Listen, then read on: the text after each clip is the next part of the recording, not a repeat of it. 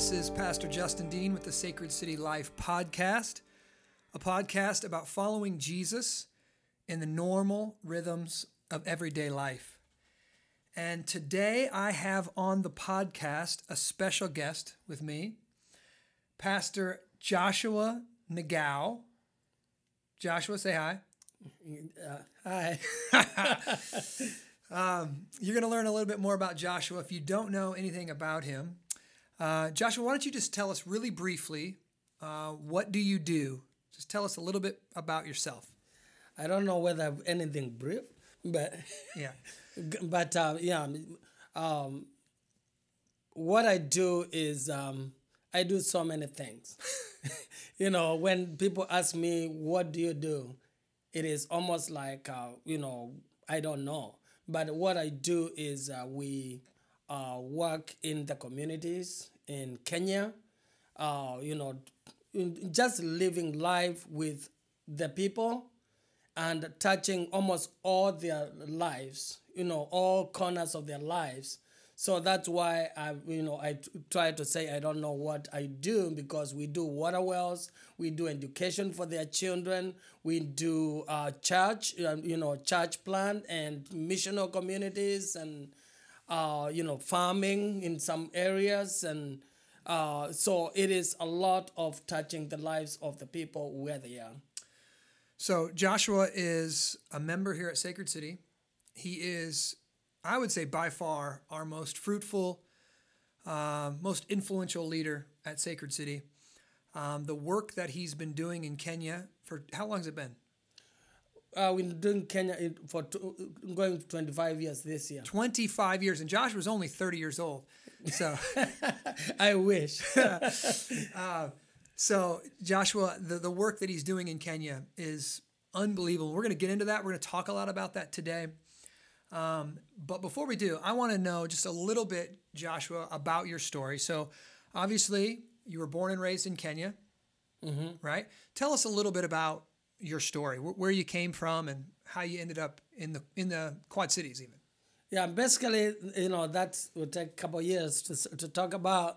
But, uh, you know, I grew, uh, I was born in Eastern Kenya in uh, a very, very poor family where we, uh, you know, my mom used to work, you know, some places in farms so that I can get, uh, you know, a school uniform because that's the only thing I had. Uh, during my first 17 years, I did not have a pair of shoes. So I went to school back and forth without pair of shoes.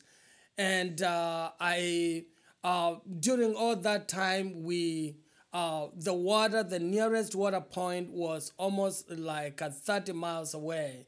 And so for people to go, they used to go for two days to go to get uh, water. And uh, so I grew up there, uh, you know, many years ago. I'm almost 55 this year. But uh, I, uh, so as I grew up, I, you know, I did not have a lot of hope. You know, the the churches there they did not bring any hope because it was just the pastor who grew who became maybe very rich or just it was well, but the rest of the people who came they came with one dollar that they had worked for almost a couple of weeks and they gave and that's it. And you know the pastor uh, continued uh, to um, grow. Um, Let me stop you right there. So, what he's explaining is um, Kenya would consider themselves to be a Christian nation. And yet, the majority of the churches in Kenya are espousing what we would call the prosperity gospel, where um, basically, if you give money to the church, God will bless you. God will even, God wants you to be rich that's right. and they are and the, the majority of the people in kenya are very poor and the pastors are the ones who are driving uh, range rovers and you know fancy suvs and getting rich while the people are still kind of stuck in poverty. And yet um, giving giving of their of their of their money. They're really being milked by by the pastorate so um, that is a false gospel. Uh, that's a gospel that's that Jesus would repudiate and Jesus would get angry about, and Jesus would flip tables over like he did in the temple uh, because it, it traps people in bondage uh, to the love of money, and it also uh, takes away from the poorest of people. And so it's a it's a horrible gospel. So Joshua is is describing something that's kind of rampant uh, throughout Kenya, and we'll get back to that later. Uh, because eventually he starts planting churches and, and wants to do something about that. But but unfortunately, that's how I grew up in that kind of situation. But as I was growing up and running to school, uh, you know, 11 miles every morning without shoes, I kind of, you know, every time I saw all these poor people as I was passing through, I, I said, I wish there was a way that, uh, you know, God can open a door for me to be able to help all these people. And it was something that I said it in my heart almost every time when I saw somebody who cannot, doesn't have food. We went to school without lunch and we will leave at three in the morning and come back all the way at the end of uh, the day. You know, like almost like eight at night. And maybe when you come, there's no food to eat. So you just sleep. We used to take a shower though, you know, after three months when the rains come. So there was no shower. And, you know, just think about all the school, some all the people not taking showers for three months. It is, smells really good.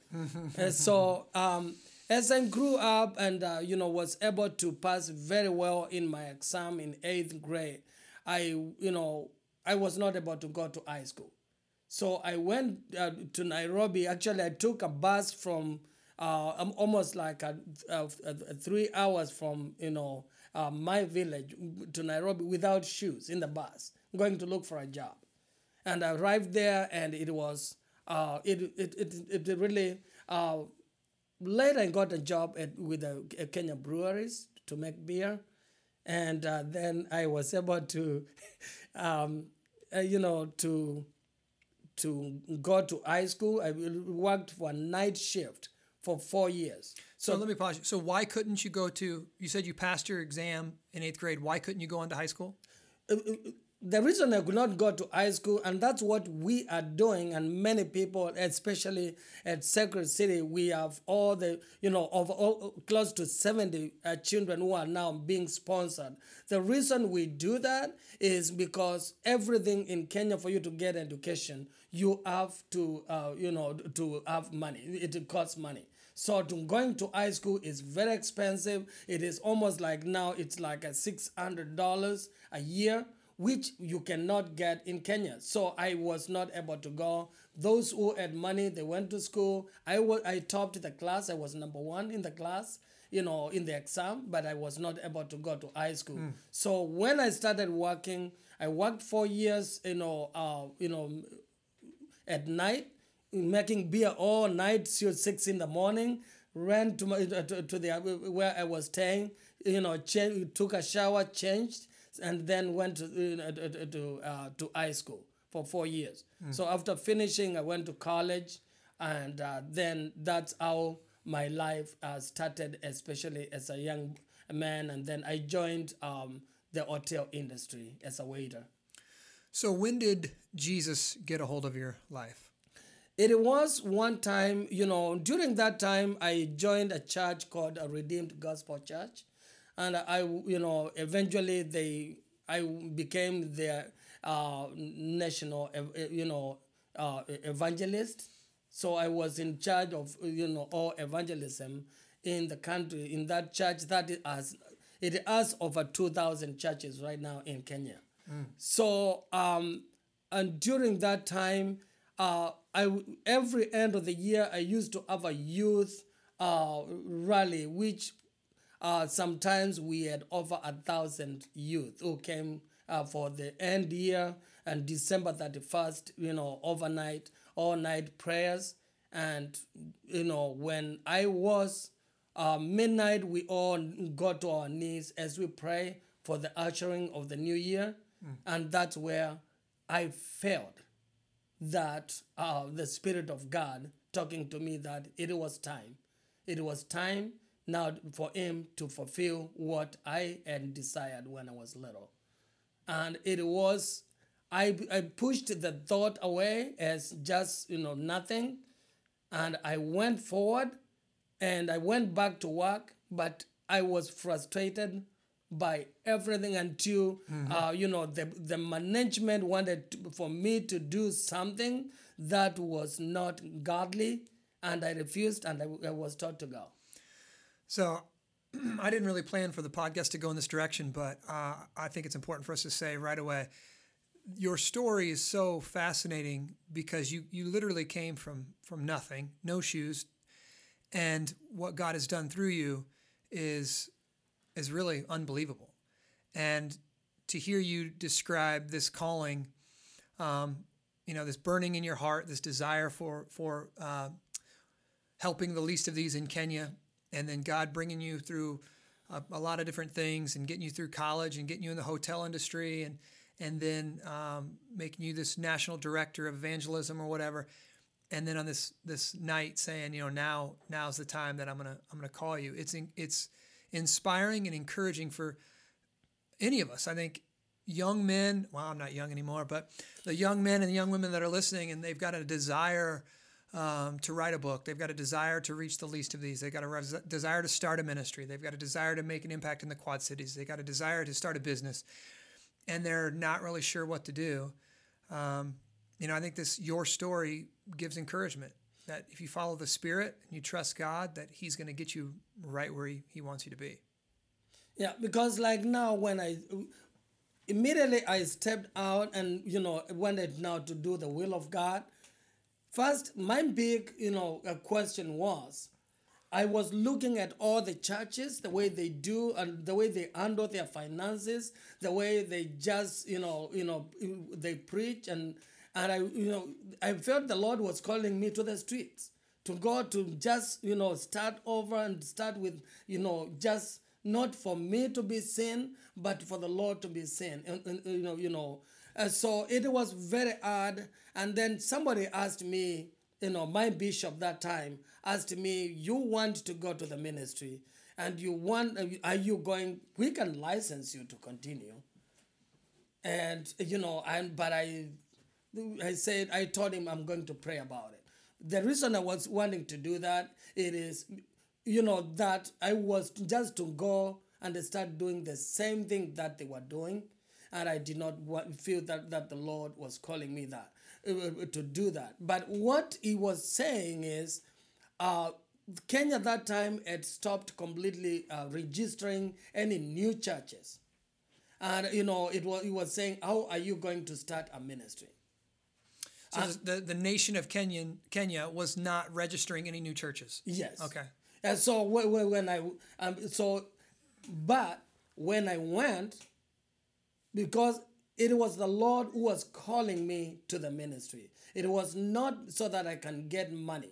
It's not so that I can get rich. But when I went, the Lord was able to give me the opportunity uh, to read to, uh, to, meet the right people. Mm.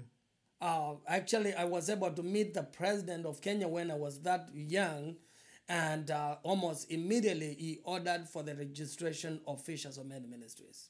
So that so that's when Fishers of Men Ministries started. Yes, that's when in nineteen uh, you know uh, that was nineteen ninety four November fifteen is when we got uh, the registration. But after working for more than uh, uh, more than uh, fourteen years in the hotel industry. Mm.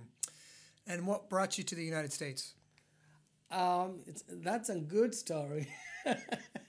um, during that time, I really I felt I when the Lord called me and I obeyed and I went and got the registration.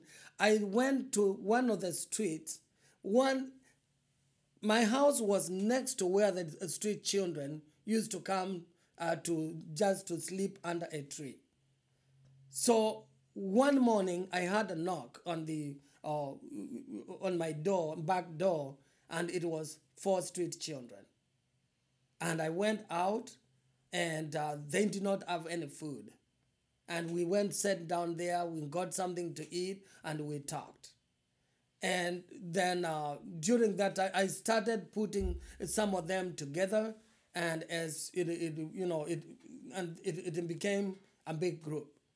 So that's how I was able to start the first church in Nairobi, in the eastern side of Nairobi. And um, and then during that time, I started praying, how can I, you know, reach more people? Because I felt that I wanted to, uh, the Lord was wanting us to more show, to more demonstrate the gospel, not just to go and put big loud speakers and uh, you know be able to and you are preaching to people who have not eaten anything with a very loud you know the, the loudspeakers which is more confusion Okay, so what you're saying is the Lord kind of transitioned your ministry instead of just being a crusader who had big crusades and just preached the gospel.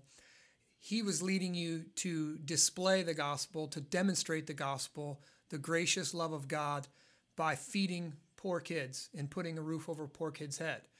And, uh, and so that's kind of where Fishers of Men got its start in taking care of orphans. Yes, that's how we started.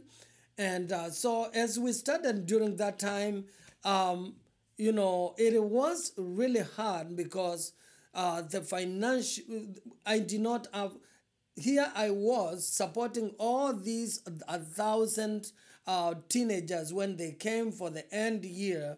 And I was almost sometimes the only, their sponsor. I was getting good money to a somebody who had no income at, at all uh, you know depending on the lord 100% almost going back to where i started again with nothing and uh, so as i started continued uh, ministering faithfully to uh, these uh, uh, poor uh, people in the slums of nairobi um, the lord opened a door for some missionaries to come from here one of them from Camanche, near Clinton. And the other one, there was actually, I was able to host a member of the House of Re- Representatives uh, from Mississippi. And uh, they stayed in my house. And that gave me an exposure of the American embassy because the American embassy were sending their, you know, their security to, to guard outside my house because of the member of the house. Uh, so that way, that's how I was, you know, the Lord was able to open a door for me to uh, get connected to uh, the family in Camanche, uh, and I was able to. Um, uh, they were able to pay for my ticket to come uh, in 1999 to come to the U.S.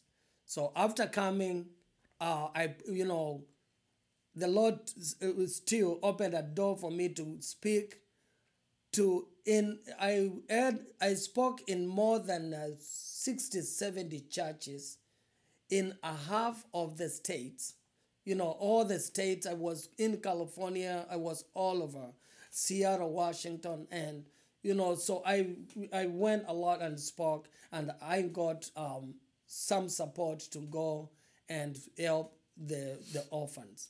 Now uh, the second time now why i settled in the quad cities uh, when i came back um, i had um, a lady had, had met me in one of the in, um, meetings that i was speaking here in davenport you know the other time when i was here and uh, you know the the first trip and um, uh, so God planned it in a way that I'm best friends. During my coming here the second time, our best friends are the ones who, you know, looked for money for me to come. And when I came, I went to stay with them. And she was visiting every day. And so that's how I was able to meet my wife. And, uh, uh, you know, uh, we uh, we, we knew each other for about maybe a couple months, like three months, and we got married and we moved back to Kenya. Oh my goodness. well, that's a whole nother story, I think.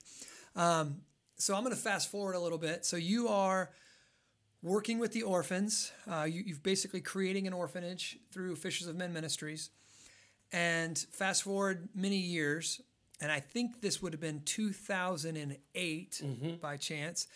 I was a youth pastor in the area, and I had started a nonprofit coffee shop um, and I was it was a coffee shop. It's called Areopagus in Rock Island.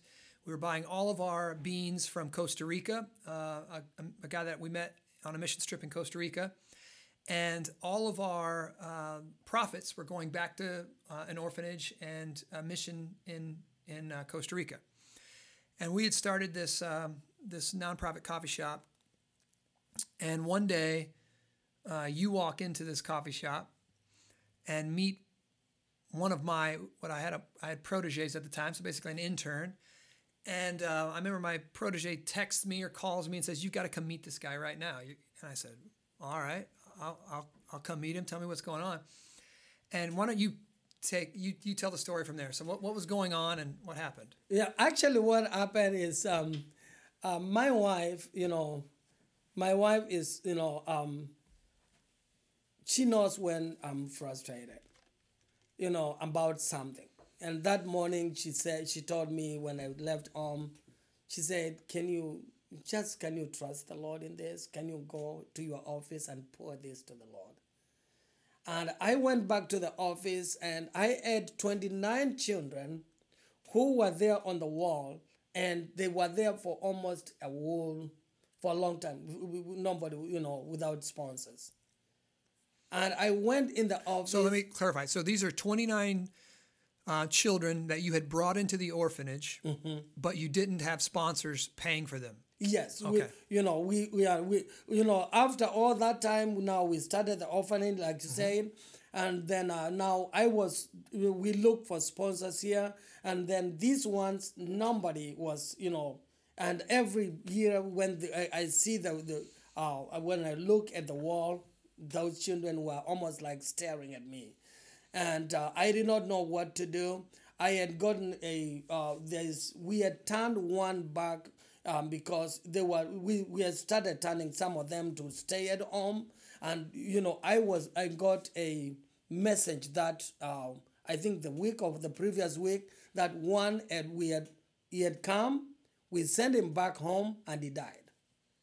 And, uh, you know, if they were there when they are with us, we can be able to take care of them and we can take, you know, a, quick action when they're sick. So um, I just stopped what I was doing and I said, I, I got out to my car without knowing where I, I was going and I just dropped. I was I had no plan where I was going. I and instead of going to the side of Davenport, I went across Rock Island, and I did not know that there was any uh, coffee shop at all. Nobody had told me. I went and put you know in front of this you know building and looked in, and it, it was a coffee shop. And just I went inside, and went and started you know um, I think I ordered for coffee, or I don't know whether I had money or not. and um, uh, Justin did not know me so that he can buy coffee for me. Mm-hmm. So uh, as I, um, this young man, he started talking to me about what I did. And as he was talking to me, there was somebody seated next to me and he was typing. And I did not know that he was listening to what we were saying. And immediately we finished, he sent a message. And then that's when he told me that you need uh, to, you know, you, you need to meet Justin.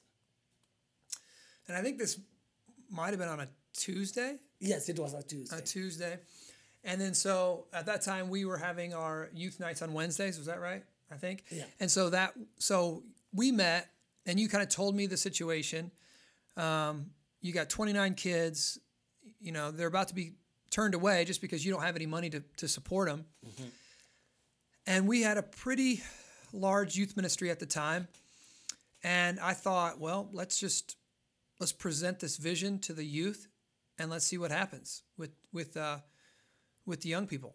And so that night, that Wednesday night, um, I don't remember anything about it. I'm terrible. I can remember what's in all the books that I read, but I don't remember experiences very well. So, um, can do you remember anything about it? Were you there? I don't remember. No, actually, what you did is you asked me to to, to send you more information about it, and you did not even tell me to come. So you went, and the only time that you conducted me was at the end of that night, and you told me they were all sponsored because they were all, you know, sponsored that night. Because it was just that, a Tuesday, and then you told me tomorrow is the youth. Uh, you know, we meet tomorrow. Can you send me all the information? And by at the end of the the Wednesday, all the children got sponsored. So I think I don't remember. I probably I think I started with one. Probably I I think I sponsored one. Did I start with one? Yeah, you started with one. Yeah. So I sponsored one. My wife and I did, and then we had the other 28 were sponsored through college kids, students. Some students going together who couldn't afford it. Three or four of them Yeah, together yeah. would sponsor one. At that time, it was like thirty dollars a month Yes. right? And that's going to their education, clothing, food, the whole thing. Um, and so we, I mean, it was a, it was a really a miracle what God did that He put us together, and then I pre- I presented the need, and these young people just stepped up and said, "We want to do something in Kenya. We want to we want to bless uh, bless these young people." That was exciting for me after just being the way I was down completely. It just, it, you know, just assured me that the Lord was on the vision or on the call that He had called me to do. And then from there, uh, Joshua and I, we kind of started planning and preparing. We started hanging out a little bit more, and we started talking about what would it look like to go to Kenya, for me to go to Kenya, uh, to plan to start a church. Uh, we at that time that was the next project, right?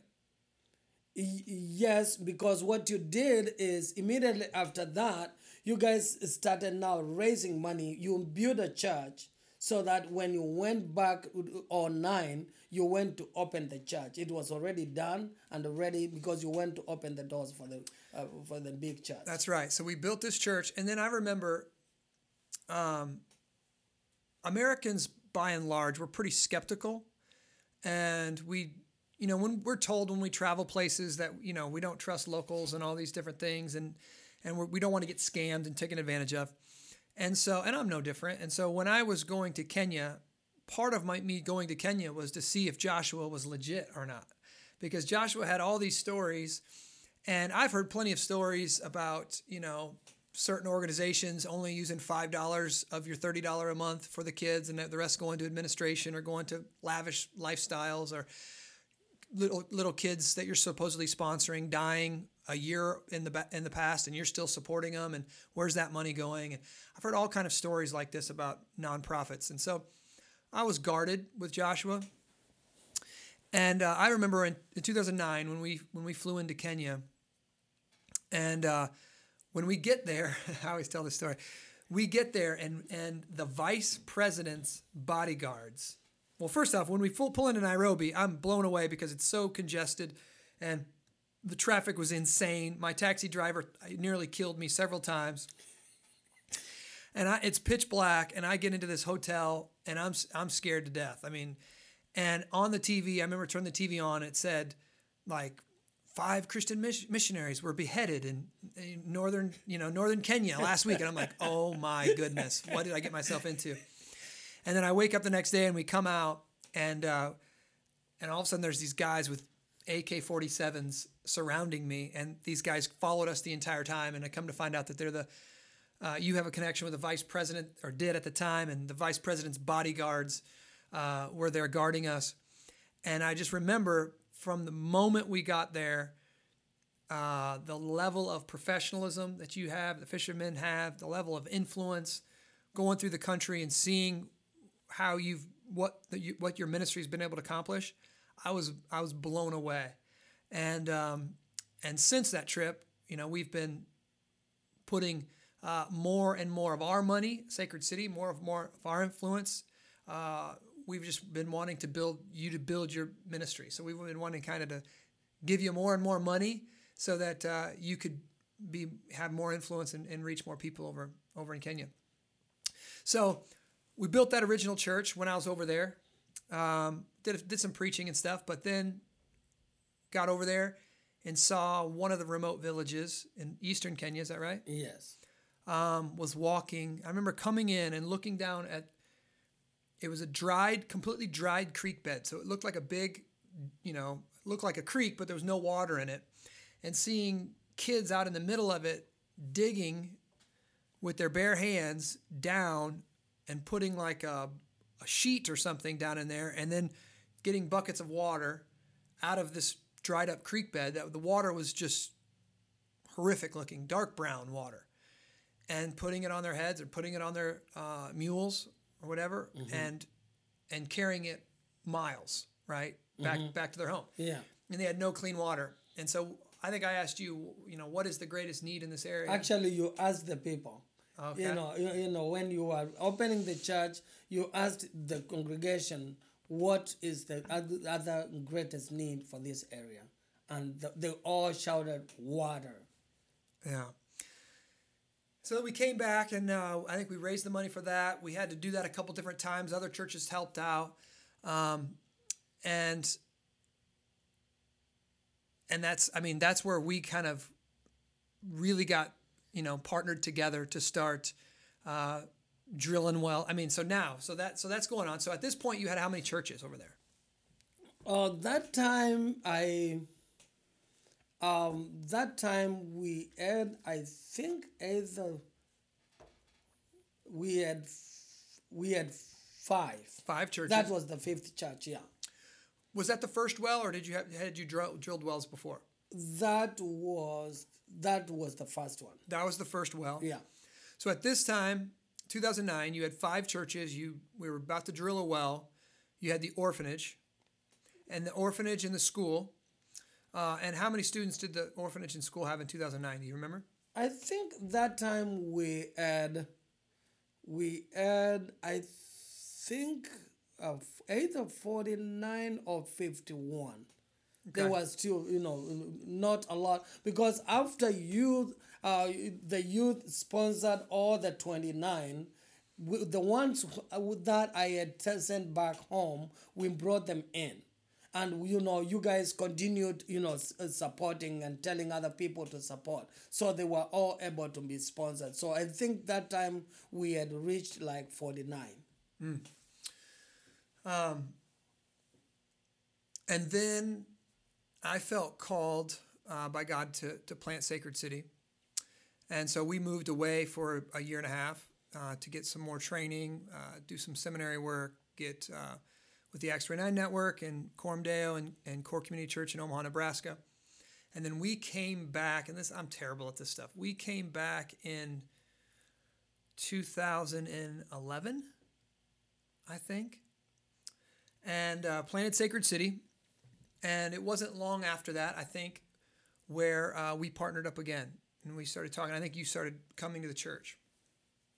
Am I right in my Yes, timeline? you're right. Okay. Um, and at- by this time, I had had quite a transition in my theology, in my ecclesiology. That means uh, the way the church is set up, the structure of the church.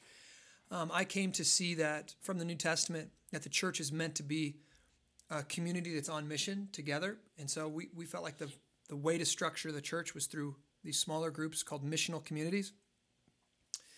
And um, I invited you. Did I invite you into my missional community? I'm, I don't even know. I, I, my memory's so no bad. so- first you invited me to uh, you go and gave me time uh, to, to speak at the church uh, Oh, to, okay. to present and that's where most of the people you know because uh, you know the thing is there are so many people in this country who have been lied on and they really they have been uh, taught about children like the way you said 1st and uh, you know every t- time even myself when i go and speak in any place people want to know how do you spend your money? Yeah. how is it spent?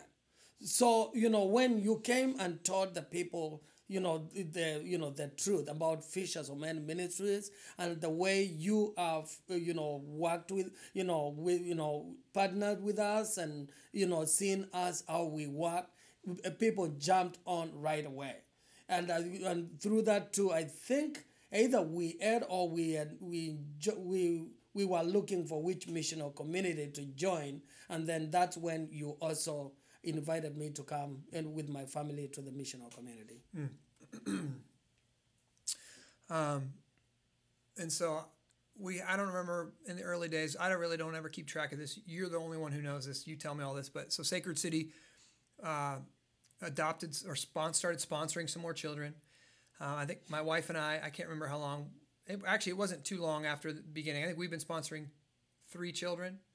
You added almost immediately after you, um, you sponsored one. By the time I think when you went to Kenya is when you added the other three, uh, 2 and since then you have been always sponsoring three children. And then, um, and so we are a church planting church at Sacred City.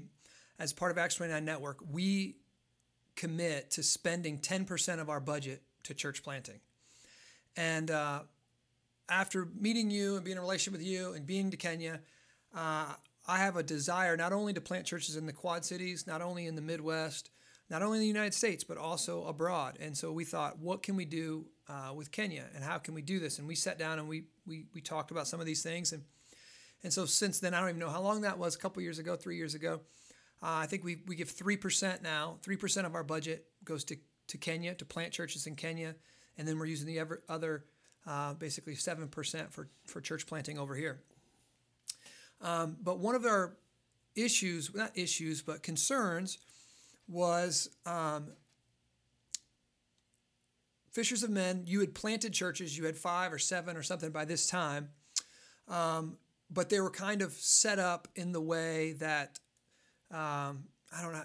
They would be traditional for us in America, but they weren't. They weren't really Kenyan. They they were the one pastor and then all the people, right? And it was kind of like um, like the crusade, like a mini crusade type of type of church, right? Where everybody came to hear this the one guy. Yeah. And it was a couple years ago where you started saying, I think I want to take this missional community thing that's going on here in the Quad Cities.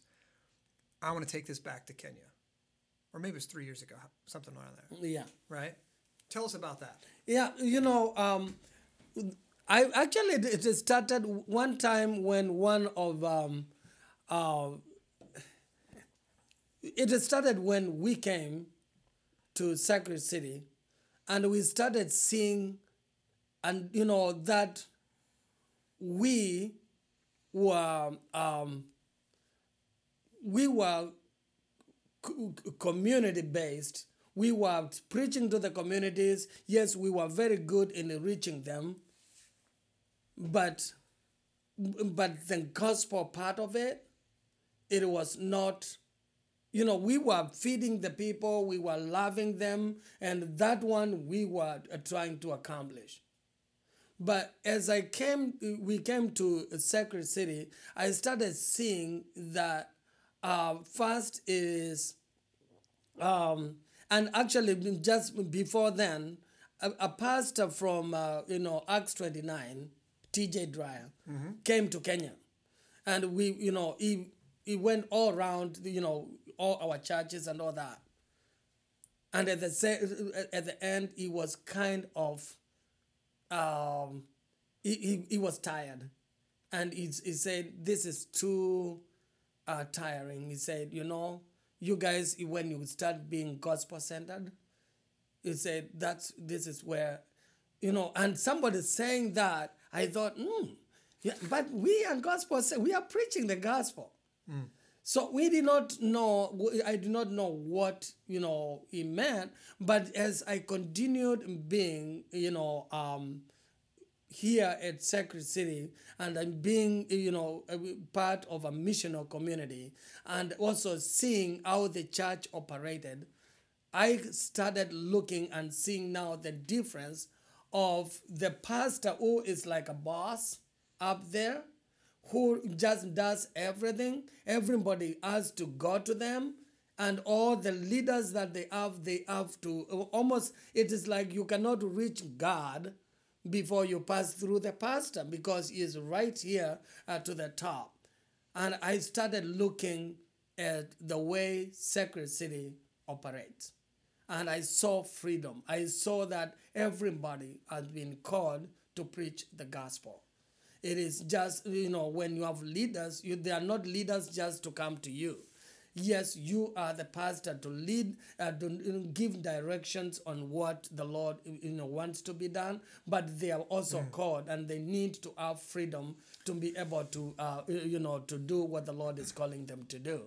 So Ephesians 4 says that pastors are called to equip the saints for the work of the ministry. That that's my job as a pastor. My job isn't to do the ministry. Excuse me, my job is to equip the saints to do the work of the ministry. And I remember just small things as somebody in a missional community had a need and somebody would step up and meet that need. We'd make meals for one another when we have children or when we get sick. And I remember you just going, wow, you didn't have to do that. And I'm like, no, I didn't have to do anything. They have they they have the Holy Spirit and they they they're ministers. They're equipped to do that. And then as we continue to multiply missional communities in Sacred City, you know, God was blessing Sacred City and the gospel was moving and growing like it does in Colossians, uh, Colossians chapter 1 in the Quad Cities. It wasn't just in my missional community. It wasn't like just Justin's leadership causes this stuff to happen. It was happening in other missional communities, and other men and women were raising up and being leaders. And I remember you going, "This is something we, we need to do this." Like, it was a it was like a completely different paradigm Yeah. of, of a way to do ministry where the pastor doesn't have to do all the work. Yeah. Um, and uh, and in Kenya, that's what you know. TJ was seeing. Part part part of it was um, the pastor's doing all the work. Make sure you're leaning up in, into that. You're leaning a little too far away from it. So, um, and so two years ago, you three years ago, something like that. You want to start making this transition um, to becoming more missional, a missional church, a gospel centered church planting church in in Kenya while doing all the other stuff. And uh, I remember, so you started transitioning everything to missional community based. and then I got to come over in 2016, two years ago, right? Yes. Taught through the story of God through all the missional communities, and or in in uh, eastern Kenya and then western Kenya, and saw the people just they came alive. Yeah. They just ate it up. And the story of God is uh, it's supposed to be a nine week lesson uh, through the entire Bible in a narrative form where you're telling stories and they tell them back to you. And many of these folks, um, especially in eastern Kenya, uh, they, they can't read. And so they can't read the Bible, and they're oral learners. They learn through telling stories. And this was the first time that anyone had sat down with them and told the story of God to them. And they, I mean, so we did it in two days. Was that Yeah. Two days. nine week lessons in two days? I think I was teaching about just about eight hours a day, um, and it it was awesome. I mean, it was just thrilling to do it. It was thrilling to see people go. Sitting at the end of their seats, Yeah. almost like wanting to jump. Yeah. They- For eight hours straight, two days in a row, walked miles to get there. And I remember them just their jaw dropping when they heard the story of God and the freedom that the gospel brings and how they're called to be in ministry. And Yeah, ahead, wh- what gonna when when you told them to, to to retell the story, that's where you did not have to worry about it because they taught exactly. You Yeah. know, because they are used to doing that. That's what we did when we were growing up. Telling stories, Yeah. Meeting outside, uh, you know, at a fireplace outside, and to tell stories. Sometimes we cooked some stories. So this is this now for them to know Jesus, you know, God in a story formed way it remained the whole because they went to tell the, the same stories back home now. yeah, I remember one lady saying her dad was not a Christian and she was taking care of him. And she didn't know how to you know to share her faith with them. She didn't know what to do to be even to be a Christian around him. And now after hearing the stories, she's like, I'm great at telling stories. I tell stories all the time, and now I know how to share the gospel with The- my then dad. dad came to church. Did he come to Yeah, church? yeah. he- he- she went, told the story to her dad, and then dad is now at Kimondo where the children are. Yeah. That's where he comes to church now. So, and I, I mean, there was a ton of stories when I was over there about that. And um, by that time, I think we had seven churches. We had now how many wells? do you we, have over there? We have 10 churches. We have 15 water wells. Now these water wells, guys, um, this is a life changing thing. Every time they drill a well, it cha- it literally changes um, a whole region. They can now obviously get water for themselves. They don't have to walk to the to the creek or wherever they're getting it. They can now raise crops because they can create irrigation. They can now have more animals because they can take care of their animals. Um, this literally changes this grow mango trees. yeah. So now we've got these mango, these hybrid mango trees. How many mango trees do we have? Uh, we, uh, you know, actually, it, it started with, um, uh, you know, we planted a few, and uh, uh, 2000 December 2016, after Corey Johnson went went to Kenya, that instead of his people giving, you know, gifts for Christmas, they said they're going to plant mango trees. So they were able to raise five thousand dollars, and now we have close to a thousand mango trees now. And these mango trees, uh, they cost how much? It almost like three dollars a piece. you Okay, know, so they, they cost three one dollars. to buy with a mango tree. Okay. And then planting, digging the all the three Mm. by three, or, you know, a, a pit to, uh, to to plant it, and all the fertilizers. It was it cost like three dollars. So it costs about three dollars. It, it, these things are hybrid. They take minimal amounts of water, and then in how long? What do they produce, and in how long? Like a four and a half or to five years they start you know producing completely. This year when we go in august we are going to eat ma- mangoes because they are going to be there but not all the way fully. But uh, in about a year we are going to start getting you know full yield which is like uh, there's a company in that is saying they will be buying the mangoes and if we have a thousand that's a hundred thousand dollars for the community So it's a hundred dollars per tree. Yes. So I want you to think about that. That investment, three dollar investment into a into a a region of Kenya that has no export. They have no goods. They do, they can't farm. They can't do anything else there. Uh, they literally have nowhere to get a job. They have nowhere to make money. Uh, a few goat farmers, very few of them. Uh, but now we can plant these mango trees. Three dollars investment. Five years down the road, they're going to be bringing a hundred dollars per per tree yield. Yeah. So it can literally employ nearly a whole village. And one that. tree can stay, for, uh, can live for more than 20 years. One tree. One tree. That's fascinating. Yeah, so that's almost like you can educate a child all the way to going to college with one tree. Hmm.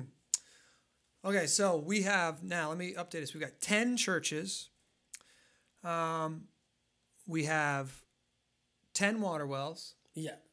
We've no, got 15 water wells. fifteen water wells. We have almost a thousand mango trees. Yes. What else? Uh, we have, uh, you know, um, we have uh, two schools. Two schools. Uh, one as in 2003 is when we started the one in Kimondo.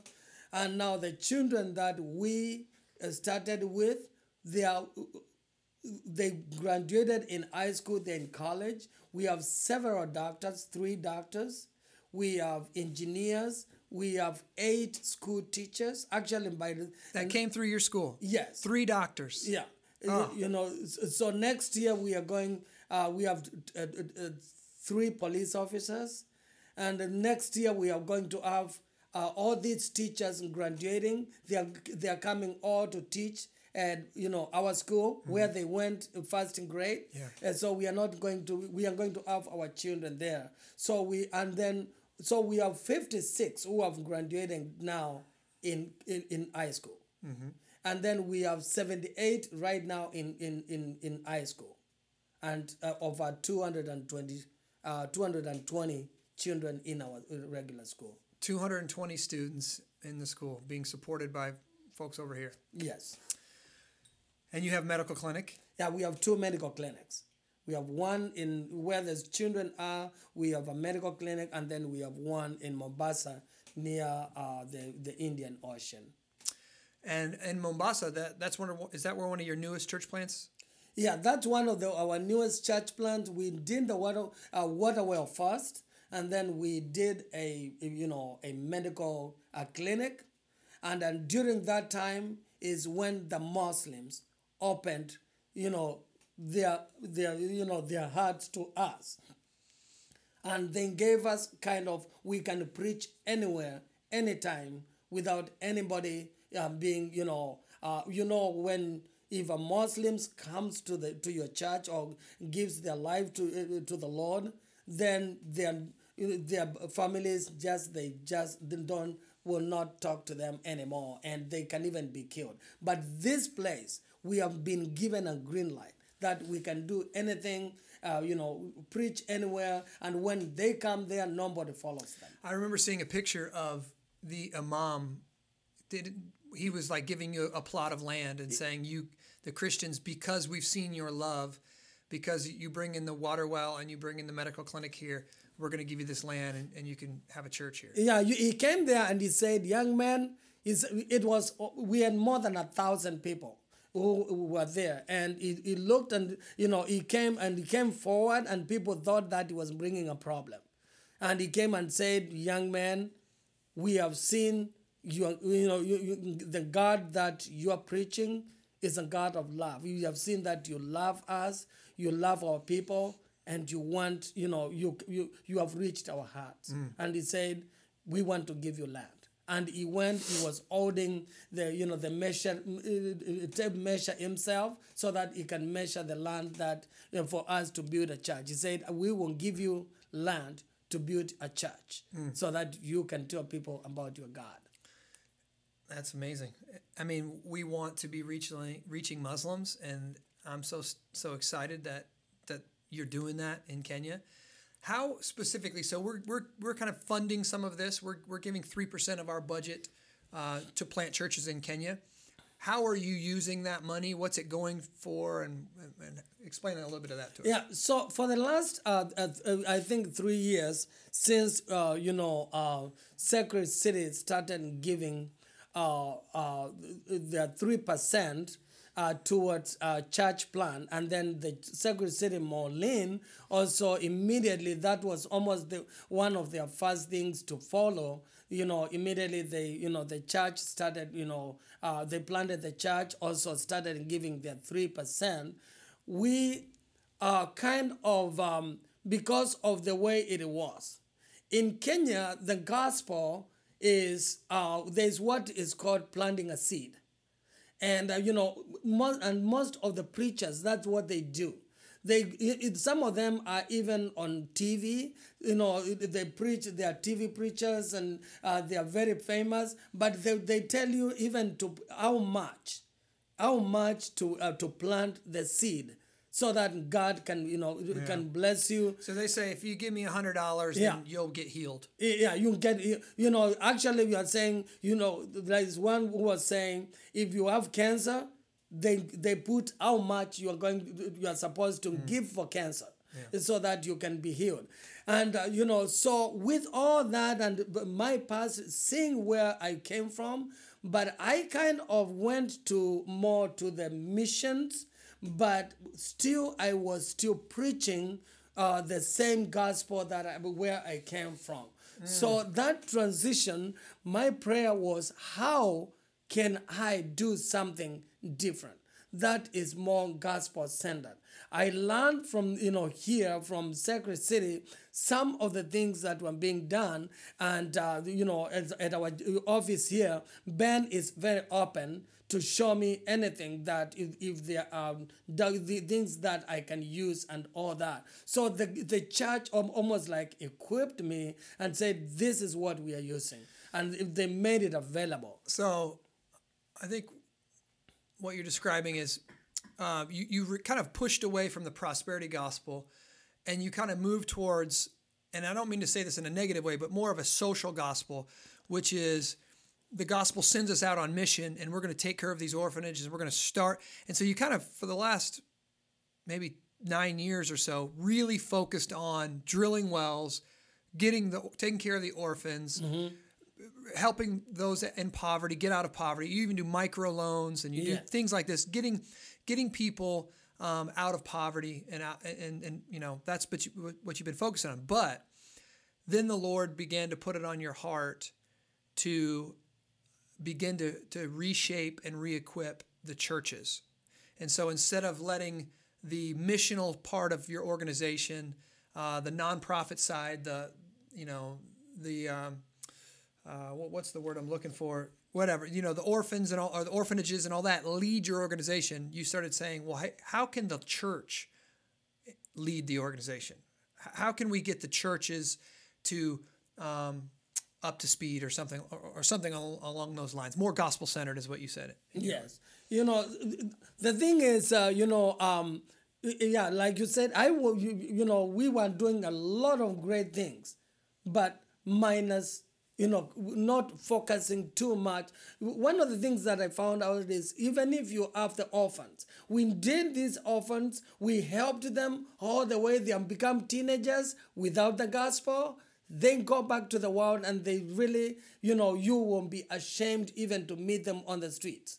And uh, you know so we found that anything that you do minus the gospel the gospel should be the first thing. The church plan and you know the you know equipping the people. You equip the saints and then they will do a lot of other things that they're supposed to do. Mm. uh, so that's why we kind of went back. We put a reverse on what we were doing and went and like gone back to where we left the you know the the way or where the foundation where we did not put a, you know a strong foundation and we were able now to to start starting with equipping them. We are equipping those even the children where they are like now you know we as you know we have started the you know the uh, um, you know God's story for children. Mm-hmm.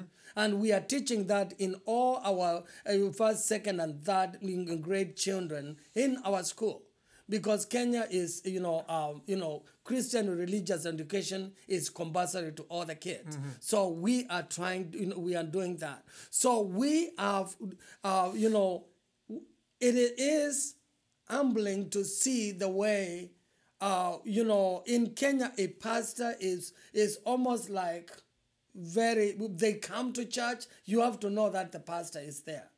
But we kind of went down a little bit so that we can be able to be almost like the same level with all the other leaders, so that we can be able to uh, show the gospel and you know preach the you know the gospel of Jesus Christ which has love Jesus walked and ate and did everything with his disciples so one of the things I've seen you do is with, with the missional communities uh, that you started over there people be, people used to think doing ministry was only the pastor's job and yeah. and I can't preach so I don't know how to do it and but then people women were like, but I can cook dinner and I know how to cook dinner. I know how to tell stories. And they and uh, we go to the, the market. And so they learned how to share the gospel in a way that was inviting to people. And they learned how to cook dinner and bring food to people and how to minister to one another in that way. And so there was this the, the scripture or the theology behind it is called the priesthood of all believers that everyone has a spiritual gift, everyone can make disciples. It's not just the pastor's job. And so I see saw you, you know, focusing on educating the pastors, focusing on training the pa- pastors. Um, we're, we're paying salaries. We've retired some pastors and still paying their salaries. Some of the old guys, and and then what really encouraged me was we went out to eat on Sunday, and you were telling me. So basically, you've just t- taken our membership process from Sacred City, and you've just basically translated it and implemented it uh, in Kenya You've taken our deacon process and implemented it over there. Didn't you? How many deacons did you just? Yeah, you know the thing is, uh, you know, uh, if you like, I'm a member of the sec- uh, Sacred City it doesn't matter how much people pride is the one that people say that I cannot be under another pastor because I'm this is the minute you know I you know I planted 10 churches and all that. You start having that kind of pride that you cannot. And then you start studying your own things. You implementing you know the teachings. Then that's where you find people coming with their own uh, teachings that are when you look at their doctrine is from man. It not it's not from god. It's not from a humble kind of a heart. So that's why this is where the lord has called me right now with my family. And we love Sacred City. We feel that this is this was a timing for the Lord to be able to uh, for us to be able for our eyes to be you know just to, for us to be equipped in a different way. And uh, you know so instead of us going and starting to look for another doctrine or putting some things together which will take a lot of time that's why i, I looked at the deacon uh, you know, you know, like the missional communities. We went and started missional communities all over. All our churches are now and operating under the missional community uh, concept, and it is really working. They love each other. Many things the pastor is told or knows when something has already been done. A need when it comes, it doesn't because I've seen it. You know the way it works here. I'm trying to, you know, that's what the way the same thing when somebody has a baby, they t- take off just like, like the way we do here. And then last year, I thought about now we have done all this. We have, you know, missional community working very, very good. We have people when they go to the market to sell their cows, they have, you know, they meet traders. And instead of them just talking to them, they have stories. And what they, they have done, they have known how to tell gospel centered stories. And that's how they are reaching other people and telling them about Jesus, just as they sell their own things in the market. Now, last year we thought I thought now I saw the way the deacon, uh, you know, you know, and deacon board led church, the way it frees the pastor to be able uh, to prepare and to equip them. The pastor continues to equip the church, and then the deacons work, do the work of you know the, meeting the needs outside there and you know planning and everything. So we went. I went back and uh, you know last year we were preparing them, and in January when I went, we installed 90 deacons. 90? Yes. 90 deacons. So we have an, uh, each church, all the 10 churches, each one has nine deacons. And we, so we have in, in deacon of, uh, you know, administration, just like here, we have, you know, deacons for missional communities. You know, each, each, you know, each church has a deacon for missional communities. And which is now when they are meeting like now they have all gone all the deacons they have gone to meet to uh, you know uh, this uh, saturday. There will be a meeting where now they are being told i've sent them a guidance on each deacon what they are supposed to be doing.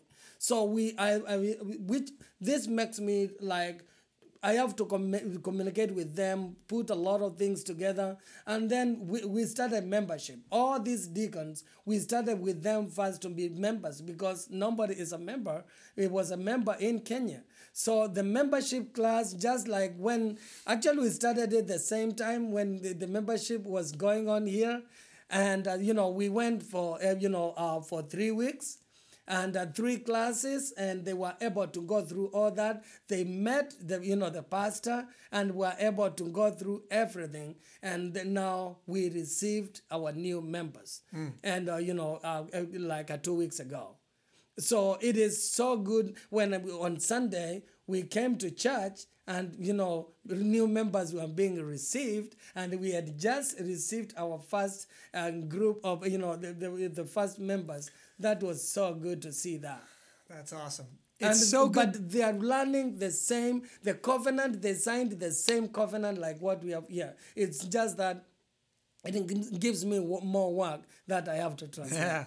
So you started with so your first members were the deacons. You had the deacons go through the process first. Yes, the pastors first. Oh, the pastors the, the first. pastors, I you know, I had to have them condense something for them, and they, they were able to pass through theirs. You know, one whole day. Uh-huh. And, you know, they went through everything and they were so that uh, the pastors I signed with them their uh, their covenant and then they did the the the, the uh, their deacons, and then the deacons are now they are putting now for the whole church so that they can divide because, like Pastor Kennedy's three years ago. Before we started the missional communities, Pastor Kennedy, uh, Miley Saba had uh, about uh, 50 to 60 people. Now they have passed the 220.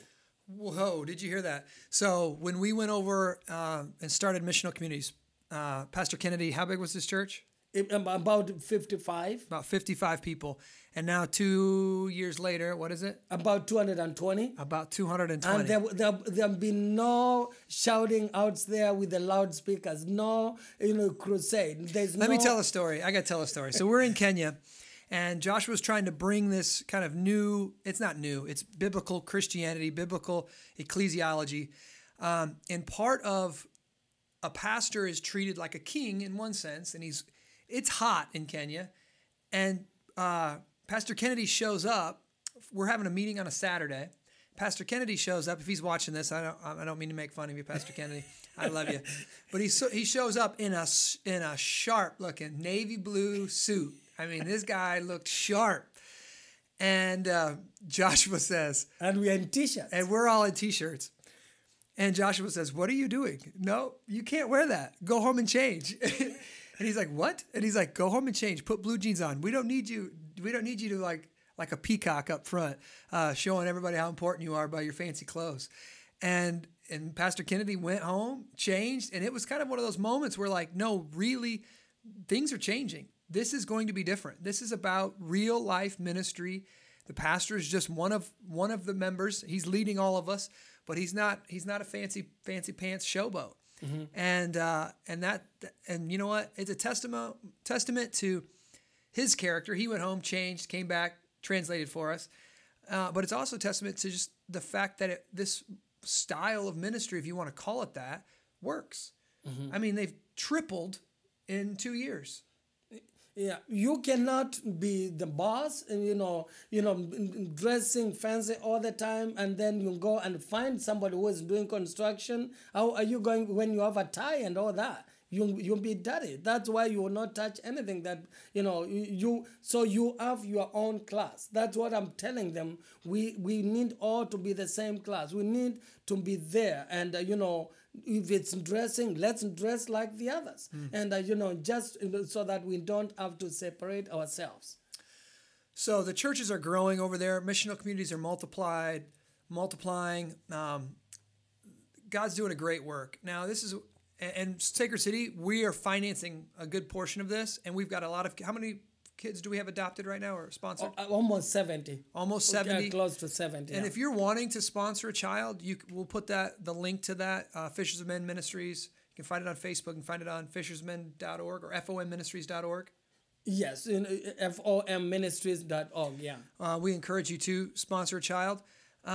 We have 35 children because every year we we had children were sponsored till we had eight but every year we have to add new children when uh, the top class graduate and go to high school so we have like that eight children right now who need sponsors So do that. Let's take care of some of those. Um, the money that we're sending you is going towards church planting, training church planters, uh, paying some of the pastors. Uh, what else are we doing with that? Yeah like more we are because of the change that is happening the training is almost like the big. Because like now as we speak there are several deacons from eastern kenya who are traveling to uh, to kitale. And we're paying for their travel? yes. Yeah. yes. Th- th- that's where we, we put that. So we you know and then they will be there the whole week you know just getting because pastor kennedy's church has transformed more. They have been more they have learned more about the missional communities. They are going to attend a missional community tomorrow the first one and another one on thursday because they have one that meets on wednesday. And pastor kennedy is not the leader of the missional community. He goes just like a member in the missional community. And uh, so is meets tomorrow and then thursday there's another one. And then they will wait for saturday to see how things you know you know like go through the teachings. And then sunday they will be in the worship to see the new way. One of the things that we had in kenya the pastors repeat and repeat the message. So you find that people came there's no food and all that then they stay till three in the afternoon. So we had to, uh, you know, to to uh, to say that no, this is the time, and you don't even have to push. The gospel will push the people to come on time. immediately you start telling them the truth and they see that it is you know that's the truth and they um, then grab the gospel. They are changed and and the, so they are waking up. They will put the priority to coming to church. They will come on time. And i told them that by 12.30 all the churches to be done. They used to m- make announcements for 30 minutes. 30 whole minutes just announcements. Now we have the deacon on, of administration who does all the all that. So he, and, and so it doesn't have to take you know all that time and then immediately uh, and actually the immediately he finishes he tells people to stand for the reading of the word. And then immediately the pastor comes in and that's you know that's how we are doing right Yeah. now in all the churches and it is the church is better and people are you know feeling more relieved almost the burden that they had to listen to one person uh, for three four hours now they some of them sleep in the church but uh, now they are able to uh, you know come enjoy and be able to be blessed and then go and i'm being told even after we finish now it is making people to be more uh, you know interactive they they start talking you see groups here and there because they They've got community. yeah they've got community and they can be able to uh, to, to love each other So we are going to continue giving our 3% for church planting. We're going to continue supporting kids uh, financially, uh, get, getting them an education. But one of the areas that we haven't done yet is taking members of Sacred City on a short term mission to actually get over there on the ground in Kenya, get their hands dirty, to see the work for them, themselves. Um, because it, it is expensive to do that, but it really does, it can change your life. You know, it definitely changed mine, you know, and so what, what can we do to open up a short term mission trip to Kenya? Yeah, I think that's what I'm been really, and that's what Corey has been asking me all the time. That can I take just my people, the people who are from the church, because they come, they discuss, and they have all seen, you know, the same kind of, you know, transformation, and they come here transformed. People think that when you are an American, you are going there to change people, but you go there and you are changed more than even changing the people. So um, I think what I, you know I feel that can happen is if Sacred City can plan a mission trip, like um, in January when it is 107 degrees, uh, like in January, and then we go just with the group from Sacred City uh, to be able to go and just for them to go to be involved and to go to work, you know, to help people, you know, if there are people, those when you are teaching, you know, if we are, and then we can have all those, uh, like all the deacons together, all the leadership together, and we have like, but at this, you know, we have teachings, but at the same time, the farm that we have, the constructions that we have, we can go with the doctors, construct, construction contractors who are here and they do construction, they can have a job to do. We can paint things. We have a lot of work to do just for people to go and work just like the you know the way that people do. And I think when they come back here, it will be more a something that we can all because like at the church you are the only one who when you talk about Kenya you are the one who knows about Kenya. Mm-hmm. So if we can have more people then it will be easier for you know the way the you know the work has changed because of what the Lord is doing here.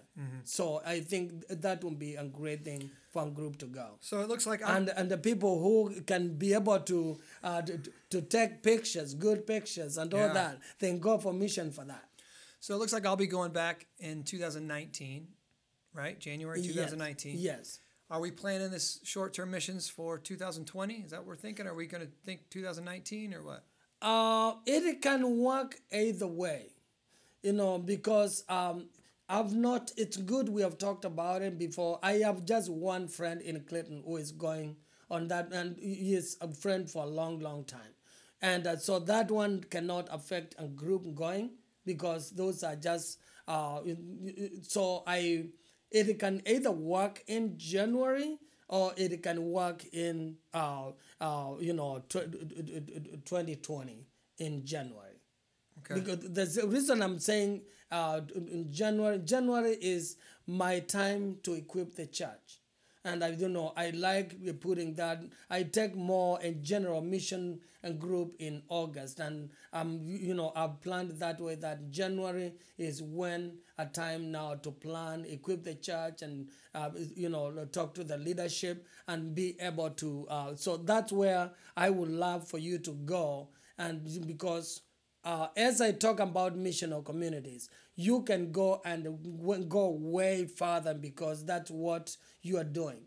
If we talk about a deacon board, you can go and give a lot of you know insight about sure. how a leader should you know and then uh, you know and the, the other people if there's a, there are doctors who are there if they want to set a, a small uh, you know a medical camp there as we do other things that will be fine too okay. so we can go there as a church and we go just to uh, you know to, to work as a team. All right sacred city you know we are about the gospel community and mission. And uh, we are so focused on the quad cities and making disciples planting churches and renewing our city that we don't spend enough time talking about the work that we've been doing around the world the work that josh was doing. Um, and sacred city and, and just the gospel itself is influencing a nation. And we're really thrilled. So many kids taken care of, so many people, uh, their needs being met through the wells, uh, the uh, the microloans and the mango trees and the church planting. That God is doing a good work in Kenya, and we're thrilled to be a part of it. And now, in a year or two, if you want to go on a short-term missions and you want to put your feet on the ground, uh, we're going to make that available to you. So we are. You'll be hearing more about that in the future, and as of now, Joshua and I, we are both long winded folks. And so it's been an hour and 15 minutes. We probably need to close this thing down. We've got missional community tonight. I'm talking through the story of God. So I've got another plenty of an hour or two to be talking tonight. So uh, we thank you guys for joining us on the podcast. Uh, do us a huge favor. Uh, give us a like on Facebook. Give us a like on, uh, or rate us. Give us some stars on uh, the podcast on iTunes.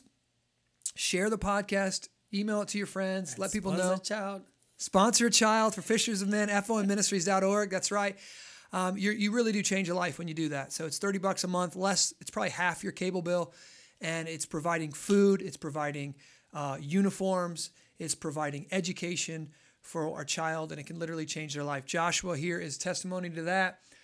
Uh, 17 years of his life, no shoes, and now he's he's got some fancy shoes on today and the Lord's blessed him greatly, and he's a, he's been doing a great work for God and a fantastic leader. So, thank you guys for your time. We love you, and I'll see you soon. God bless.